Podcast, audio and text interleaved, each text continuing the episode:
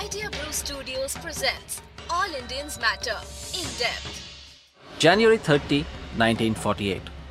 As Mahatma Gandhi made his way to a prayer meeting at Birla Bhavan in Delhi, a 38 year old man blocked his path.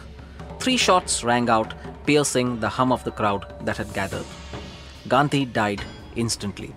It's been 73 years, but the details of the conspiracy, who was involved, who benefited, why some people got away, the lapses in the investigation, and the limitations of the Commission of Inquiry are not fully understood by most Indians.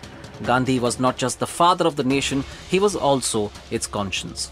In this six episode series, Tushar Gandhi, great grandson of the Mahatma and president of the Mahatma Gandhi Foundation, details the conspiracy, delves into the role of each player, and sheds fresh light on what most Indians still don't know about the assassination. Welcome to All Indians Matter in Depth.